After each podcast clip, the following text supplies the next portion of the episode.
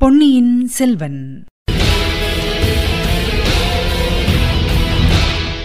வணக்கம் நீங்கள் கேட்டுக்கொண்டிருப்பது தமிழசேஃபம் தமிழசேஃபமில் இனி நீங்கள் கேட்கலாம் பொன்னியின் செல்வன். வழங்குபவர் உங்கள் அன்பின் முனைவர் ரத்னமாலா புரூஸ். பொன்னியின் செல்வன். பாகம் ஐந்து தியாக சிகரம். அத்தியாயம் ஐம்பத்து இரண்டு. விடுதலைக்கு தடை. மணிமேகலைக்கு எப்படி ஆறுதல் கூறுவது என்று குந்தவி பிராட்டி யோசித்தாள். அவளுடைய உள்ளம் தாங்க முடியாத துயரத்தினாலும் கவலையினாலும் குழம்பியிருந்தபடியால் யோசனை ஒன்றும் தோன்றவில்லை. அச்சமயத்தில் அரண்மனை வாசலில் பெரியதொரு கோஷம் எழுந்தது. வானதி அது என்னவென்று பார்? சக்கரவர்த்தியின் மனோநிலையையும் உடல்நிலையையும் கூட இந்த ஜனங்கள் மறந்து விடுகிறார்கள் இப்படி ஆரவாரம் செய்கிறார்கள் என்றாள். வானதி அரண்மனையின் முகப்பில் சென்று எட்டி பார்த்துவிட்டு உடனே அவசரமாக திரும்பி வந்தாள். மிகுந்த பரபரப்புடன் அக்கா அவர் வந்து கொண்டிருக்கிறார். என்றாள். அவர் என்றால் யார்? என்று புன்னகையுடன் கேட்டாள் குந்தவை. அவர்தான் அக்கா உங்கள் தம்பி. உடனே குந்தவை. சரி அப்படியானால் நீ இந்த பெண்ணை சற்று அப்பால் அழைத்துக் கொண்டு போ என்று சொன்னாள். வானதி தயங்குவதை பார்த்துவிட்டு சீக்கிரம் போ உன்னை பார்க்காமல் அவன் போய்விட மாட்டான். நான் உனக்கு சொல்லி அனுப்புகிறேன் என்றாள் இளைய பிராட்டி குந்தவை. வானதி மணிமேகலையின் கையை பிடித்து அழைத்துக் கொண்டு அப்பால் சென்றதும் பொன்னியின் செல்வர் அந்த இடத்துக்கு வந்தார். தம்பி இது என்ன? நீ போகும் இடமெல்லாம் ஜனங்கள் கூடி கூச்சல் போடுகிறார்கள் என்று கேள்விப்பட்டேன். அவர்களை அரண்மனை வாசலுக்கே அழைத்துக் கொண்டு வந்து விட்டாயே? மனம் புண்ணாகி வேதனையில் ஆழ்ந்திருக்கும் சக்கரவர்த்தியின் காதில் இந்த ஜனங்களின் கூச்சல் விழுந்தால் அவருக்கு எவ்வளவு கஷ்டமாயிருக்கும்? என்றாள். நான் என்ன செய்யட்டும் அக்கா? எனக்கு மட்டும் மனவேதனை இல்லாமலா இருக்கிறது. கரிகாலருடைய வீர திருமேனி எரிந்து சாம்பலாவதற்குள்ளே இந்த ஜனங்கள் அருள்மொழிக்கு பட்டம் என்று கூச்சல் போடத் தொடங்கிவிட்டார்கள். இந்த கூச்சல் எனக்கு கர்ண கடூரமாக இருக்கிறது. ஒவ்வொரு சமயம் ஒருவரிடமும் சொல்லிக் கொள்ளாமல் ஓடிப்போய் விடலாமா என்று எண்ணுகிறேன். அப்படி செய்தால் குழப்பம் இன்னும் அதிகமாகிவிடுமோ என்றும் பயமாயிருக்கிறது. மதுராந்தகரும் சிற்றரசர்களும் சூழ்ச்சி செய்து என்னையும் கொன்றுவிட்டார்கள் என்று ஜனங்கள் நம்பினாலும் நம்புவார்கள். அதனால் ஏற்படக்கூடிய விபரீதங்களை நினைத்தால் என் உள்ளம் திடுக்கிட்டு நடுங்குகிறது. ஆம் ஆம். அம்மாதிரி ஒரு காலம் செய்துவிடாதே அந்த எண்ணத்தையே விட்டுவிடு. ஜனங்கள் நினைப்பது ஒரு புறம் இருக்கட்டும். சக்கரவர்த்தியின் நெஞ்சு நிச்சயமாக பிளந்து போய்விடும். மந்தாகினி தேவியையும் கரிகாலனையும் நினைத்து நினைத்து அவர் துயரப்பட்டுக் கொண்டிருப்பது போதும் என்றாள் இளைய பிராட்டி. ஆகையினால்தான் நான் ஓடிப்போக தயங்குகிறேன். எப்படியாவது ஜனங்களுக்கும் வீரர்களுக்கும் நல்ல வார்த்தை சொல்லி மதுராந்தகருக்கு பட்டம் கட்ட அவர்களுடைய சம்மதத்தை பெறுவதற்கு பார்க்கிறேன். நான் பேசும்போதெல்லாம் ஜனங்களும் சாவதானமாக கேட்டுக்கொண்டிருக்கிறார்கள் நான் இப்பால் திரும்பியதும் உடனே பழையபடி கோஷம் போடத் தொடங்கி விடுகிறார்கள் நான் அவர்களுடைய மனத்தை மாற்றிவிட்டதாக நினைத்துக் கொண்டு இப்பால் வருகிறேன். உடனே திருக்கோவலூர் பாட்டனும் கொடும்பாளூர் வேளாணும் போய் படைவீரர்களுடைய மனத்தை மாற்றி விடுகிறார்கள் அக்கா அவர்களைப் பற்றி உன்னிடம் சொல்லத்தான் வந்தேன். மலையமானையும் வேளாரையும் நீ அழைத்து பேச வேண்டும். நான் எது சொன்னாலும் அவர்கள் காதில் வாங்கிக் கொள்வதில்லை. நீ சொன்னால் ஒருவேளை கேட்பார்கள். நானும் எவ்வளவோ சொல்லி பார்த்து விட்டேன் தம்பி. அவர்கள் பிடிவாதத்தை மாற்ற முடியவில்லை. வேறு ஏதேனும் உபாயத்தைத்தான் பார்க்க வேண்டும். அக்கா வேளாரிடம் நீ ஒரு செய்தியை கூறியிருக்க மாட்டாய். அதை சொன்னால் அவர் ஒருவேளை எனக்கு பட்டம் கட்டுவதில் இவ்வளவு பிடிவாதமாக இருக்க மாட்டார். அது என்ன தம்பி? உன் தோழி வானதி செய்திருக்கும் சபதத்தைப் பற்றி கூற வேண்டும். அவள் என்னோடு சிங்காதனத்தில் அமர்வதில்லை என்று சத்தியம் செய்திருக்கிறாள் அல்லவா? அதை பற்றி சொன்னால் பெரிய வேளாருக்கு எனக்கு பட்டம் கட்டுவதில் அவ்வளவு சிரத்தை இல்லாமல் போய்விடும். தம்பி அதை நான் அவரிடம் சொல்லவில்லை என்றா நினைத்தாய்? சொல்லியாகிவிட்டது. அதற்கு அவர் என்ன சொல்கிறார் தெரியுமா? ஒரு சிறு பெண்ணின் மூடத்தனத்துக்காக ஒரு பெரிய ராஜ்யத்தை பாழாக்க சொல்கிறீர்களா? வானத்தி இல்லாவிட்டால் இந்த பாரத தேசத்தில் நூறு இளவரசிகள் அருள்மொழிக்கு மாலையிட காத்திருக்கிறார்கள். சிங்காதனம் ஏற சொன்னாலும் ஏறுவார்கள். கழுமரத்தில் ஏற சொன்னால் கூட ஏறுவார்கள் என்று சேனாதிபதி கூறிவிட்டு வானத்தியை ஒரு கோபப் பார்வை பார்த்தார். அந்த பெண் நடுநடுங்கி போய்விட்டாள். அருள்மொழிவர்மர் புன்னகை புரிந்து நல்ல வேளையாய் அப்பொழுது மூர்ச்சையாகி கீழே விழுந்து விடவில்லையே என்று சொல்லிக் கொண்டே சுற்றுமுற்றும் பார்த்தார்.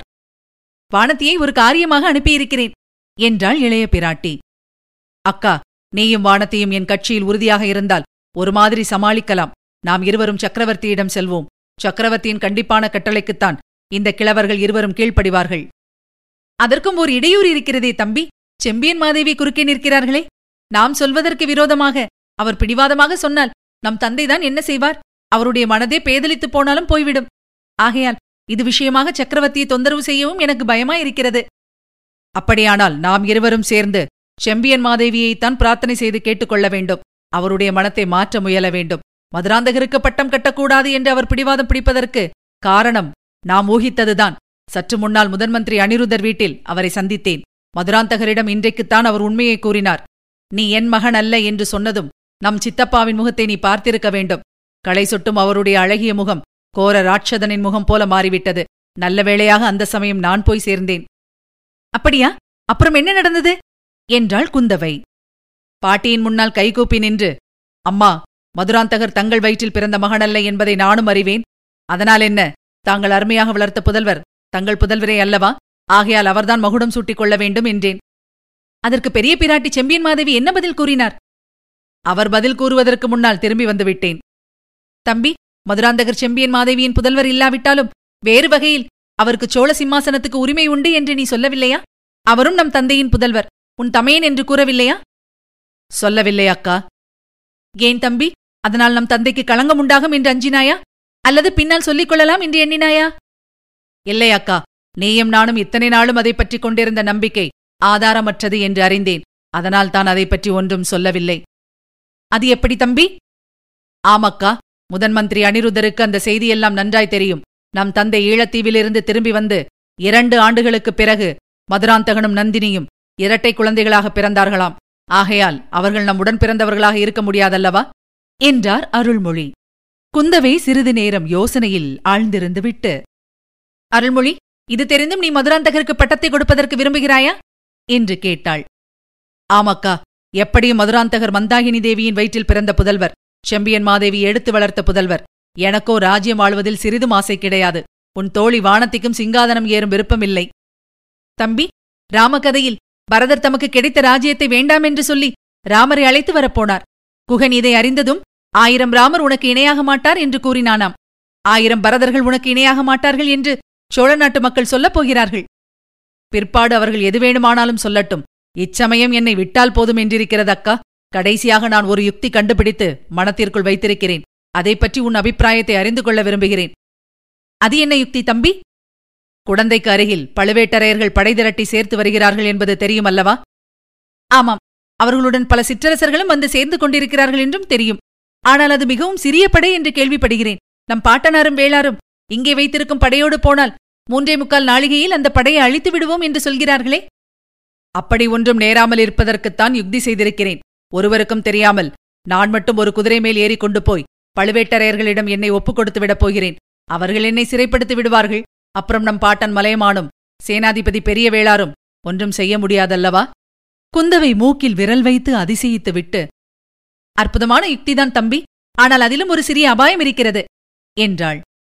அது என்ன அக்கா நீ பழுவேட்டரையர்கள் திரட்டும் படையை அடைந்ததும் அந்த படையில் உள்ள வீரர்கள் என்ன செய்வார்கள் தெரியுமா? அருள்மொழிவர்மர் வாழ்க பொன்னியின் செல்வருக்கே பட்டம் என்று கூச்சலிடத் தொடங்குவார்கள். உன்னை சிறை வைப்பதற்கு பதிலாக பழுவேட்டரையர்களை பிடித்து சிறை வைத்தாலும் வைத்து விடுவார்கள். அருள்மொழிவர்மர் சிறிது நேரம் திகைத்துப் போய் நின்றார். ஆமாம் அந்த அபாயம் ஏற்படலாம் என்று எனக்கு தெரியாமல் போயிற்று. நல்ல வேளையாக தாங்கள் எச்சரித்தீர்கள். இந்த தஞ்சைபுரி கோட்டைக்குள் மாறுவேடம் பூண்டு வந்தது போல அங்கேயும் மாறுவேடம் புனைந்து போகிறேன். என்னதான் மாறுவேடம் பூண்டு போனாலும் எத்தனை நேரம் உண்மை வெளிப்படாதிருக்கும் தம்பி? ஒருவருக்கு தெரிந்தால் போதுமே. ஒரு நாளிகைக்கெல்லாம் எல்லோருக்கும் தெரிந்துவிடும். அக்கம் பக்கத்திலுள்ள ஜனங்களும் வந்து கூடிவிடுவார்களே. அருள்மொழியின் முகம் சுருங்கிற்று. அக்கா பின்னர் என்னதான் என்னை செய்ய சொல்கிறீர்கள்? இந்த உலகத்தில் எதற்காக நான் பிறந்தேன்? பிறருக்கு தொல்லை கொடுப்பதற்காகத்தானா? காவேரியில் நான் விழுந்து முழுகிய போதே இறந்து போயிருக்க கூடாதா? என்றார். தம்பி யார் கண்டார்கள்?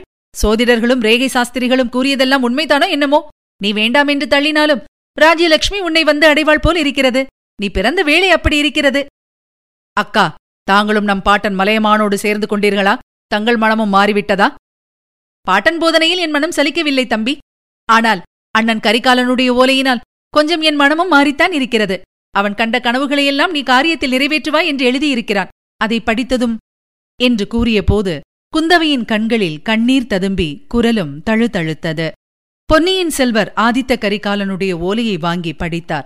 அவருடைய கண்களிலே இருந்தும் கண்ணீர் பொழிந்தது. ஓலையை அவர் படித்து முடித்ததும் குந்தவை கூறினாள் தம்பி நீ என்ன நினைத்துக் கொண்டாலும் சரிதான். என் மனத்தில் உள்ளதை சொல்லிவிடுகிறேன். மதுராந்தகனும் நந்தினியும் நம் சோழகுலத்தை சேர்ந்தவர்கள் அல்ல என்று தெரிந்து கொண்டதில் என் மனம் ஒருவாறு நிம்மதி அடைந்திருக்கிறது. சோழகுலத்தில் பிறக்காத ஒருவனை சோழ சிங்காதனம் ஏற செய்வதிலும் எனக்கு விருப்பமில்லை. செம்பியன் மாதேவியிடமும் மந்தாகினி தேவியிடமும் எனக்கு எவ்வளவு பக்தி இருந்தாலும் அவ்வளவு தூரம் விட்டுக் கொடுக்க என்னால் முடியவில்லை.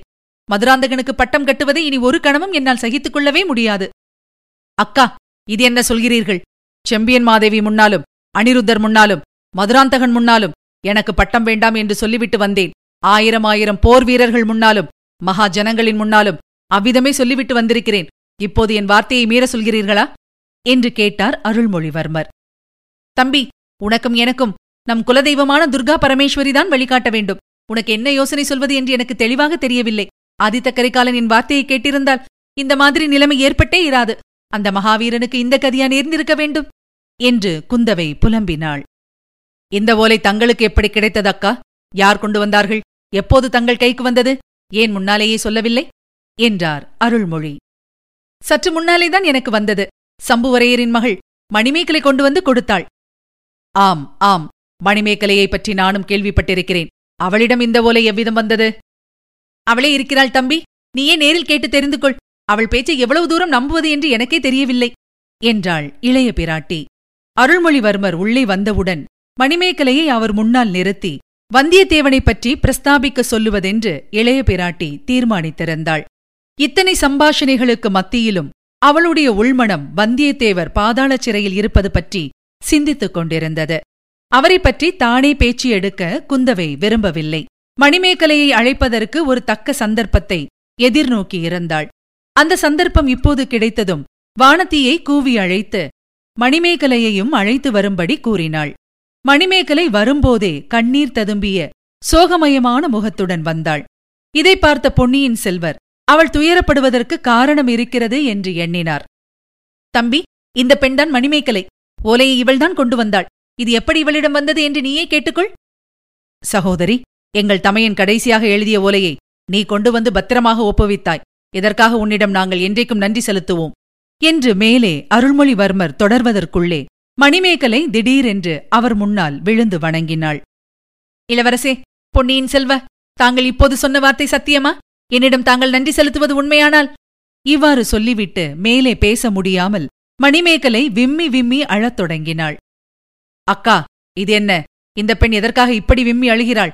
ஒருவேளை இவளுடைய வீட்டில் நம் தமையன் இறக்க நேர்ந்ததே என்று வருந்துகிறாளா? இல்லை தம்பி. இவள் மனத்தில் இருப்பது வேறொரு காரியம். மணிமேகலை என்னிடம் கூறியதை இளவரசரிடம் சொல்லு என்று குந்தவை பிராட்டி அவளை தைரியப்படுத்தினாள். ஐயா தங்கள் தமையனை கொன்ற பாவி நான் தான் என்னை பாதாள சிறையில் போட்டுவிட்டு அவரை விடுதலை செய்யுங்கள் என்று அழுது கொண்டே கூறினாள் மணிமேகலை. அருள்மொழிவர்மர் திகைப்புடன் குந்தவையை பார்த்து அக்கா இவள் என்ன சொல்லுகிறாள்? இந்த பெண்ணுக்கு பைத்தியம் பிடித்து விட்டதா என்ன? என்று கேட்டார். இவளுக்கு இன்னும் பைத்தியம் பிடிக்கவில்லை தம்பி. ஆனால் சீக்கிரத்தில் வல்லத்து இளவரசரை பாதாள சிறையிலிருந்து விடுதலை செய்யாவிட்டால் இவளுக்கு பைத்தியம் பிடித்தாலும் பிடித்துவிடும் என்றாள். என்ன? என்ன? யார் பாதாள சிறையில் இருக்கிறது? என்று வியப்புடன் கேட்டார் அருள்மொழி. ஈழநாட்டுக்கு நான் ஓலை கொடுத்து அனுப்பிய வானர்குல வீரரை அடியோடு மறந்துவிட்டாயா தம்பி? நெடுங்கனவிலிருந்து அப்பொழுதுதான் விழித்து எழுந்து இவ்வுலக நினைவு வந்தவரைப் போல் அருள்மொழிவர்மர் ஒரு நிமிட நேரம் தோற்றமளித்தார். தஞ்சை கோட்டைக்குள் அவர் பிரவேசித்ததிலிருந்து ஒன்றன்பின் ஒன்றாக நடந்த சம்பவங்கள் அவருடைய கவனத்தை முழுதும் கவர்ந்திருந்தன. கரிகாலருடைய மரணச் செய்தி வந்த பிறகு சோழ சிங்காசனத்தில் மதுராந்தகரை ஏறச் செய்யும் மார்க்கத்தைப் பற்றி சிந்திப்பதிலேயே அவருடைய உள்ளம் முழுவதும் ஈடுபட்டிருந்தது. வந்தியத்தேவனைப் பற்றி உண்மையிலேயே அவர் மறந்துவிட்டிருந்தார். இப்போது அவன் பெயரைக் கேட்டதும் ஒரு துள்ளு துள்ளி யார்? என்னுடைய அருமை நண்பர் வந்தியத்தேவரா பாதாள சிறையில் இருக்கிறார். எதற்காக? யார் அவரை சிறையில் அடைத்தது? என்று கேட்டார். மணிமேகலை கூறிய விவரங்களை குந்தவை அவருக்கு எடுத்துக் கூறினாள். எல்லாவற்றையும் கேட்டுக்கொண்டிருந்த பொன்னியின் செல்வர் அக்கா என்னை போன்ற நன்றி கெட்டவன் யாருமே இருக்க முடியாது. வானர் குலத்து வீரனைப் பற்றி நான் விசாரிக்காமலே இருந்துவிட்டேன். அது என் குற்றந்தான் அவரை பாதாள சிறையில் அடைக்க துணிந்தவர்கள் என்னை விட பெரிய குற்றவாளிகள். நம் தமையனிடம் அவருக்கு எவ்வளவு பக்தி உண்டு என்பதை நான் அறிவேன். கரிகாலரின் மரணத்துக்கு அவரை பொறுப்பாளியாக்க துணிந்தவர்கள் யார்? இதென்ன மூடத்தனம்! அவரை தப்புவிப்பதற்காக இந்த பெண் தன் பேரில் குற்றம் சுமத்திக் கொள்வது நமக்கெல்லாம் ஒரு பாடம் கற்பிப்பது போல் இருக்கிறது. இந்த பெண்ணை பார்க்கவே எனக்கு வெட்கமாக இருக்கிறது. மற்ற காரியங்கள் அப்புறமாகட்டும். இப்போதே பாதாள சிறைக்கு சென்று வந்தியத்தேவரை விடுவித்துக் கொண்டு வருகிறேன். சம்புவரையர் மகளுக்கு நீ தேறுதல் கூறு. என்று சொல்லிவிட்டு திரும்பி விடுவிடுவென்று நடந்தார். அவர் வாசற்படியை அடைந்தபோது அங்கே திடீரென்று திருக்கோவலூர் மலையமானும் கொடும்பாளூர் வேளாரும் தோன்றினார்கள். அவர்களுடைய தோற்றமே இளவரசரின் மனத்தில் ஒருவித ஐயத்தை உண்டு பண்ணியது.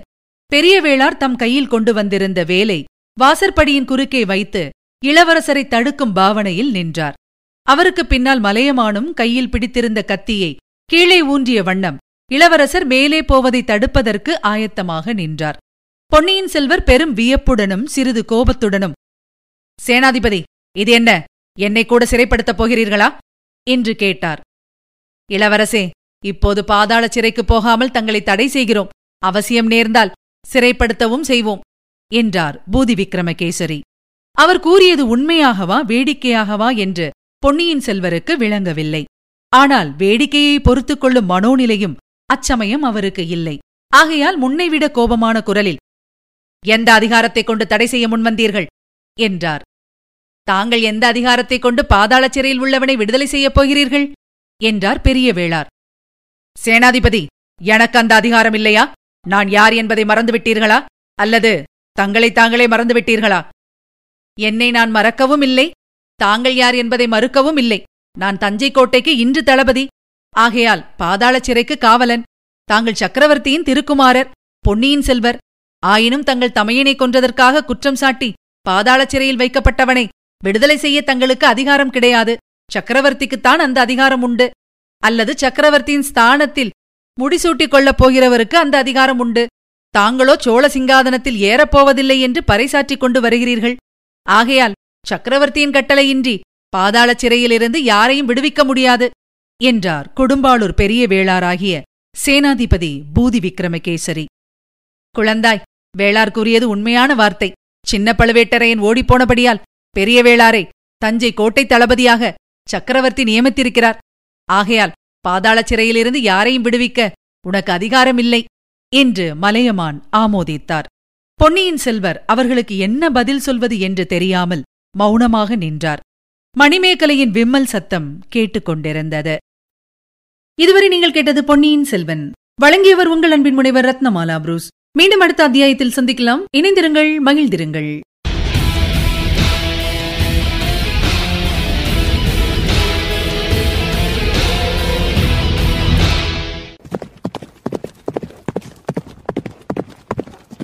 பொன்னியின் செல்வன்.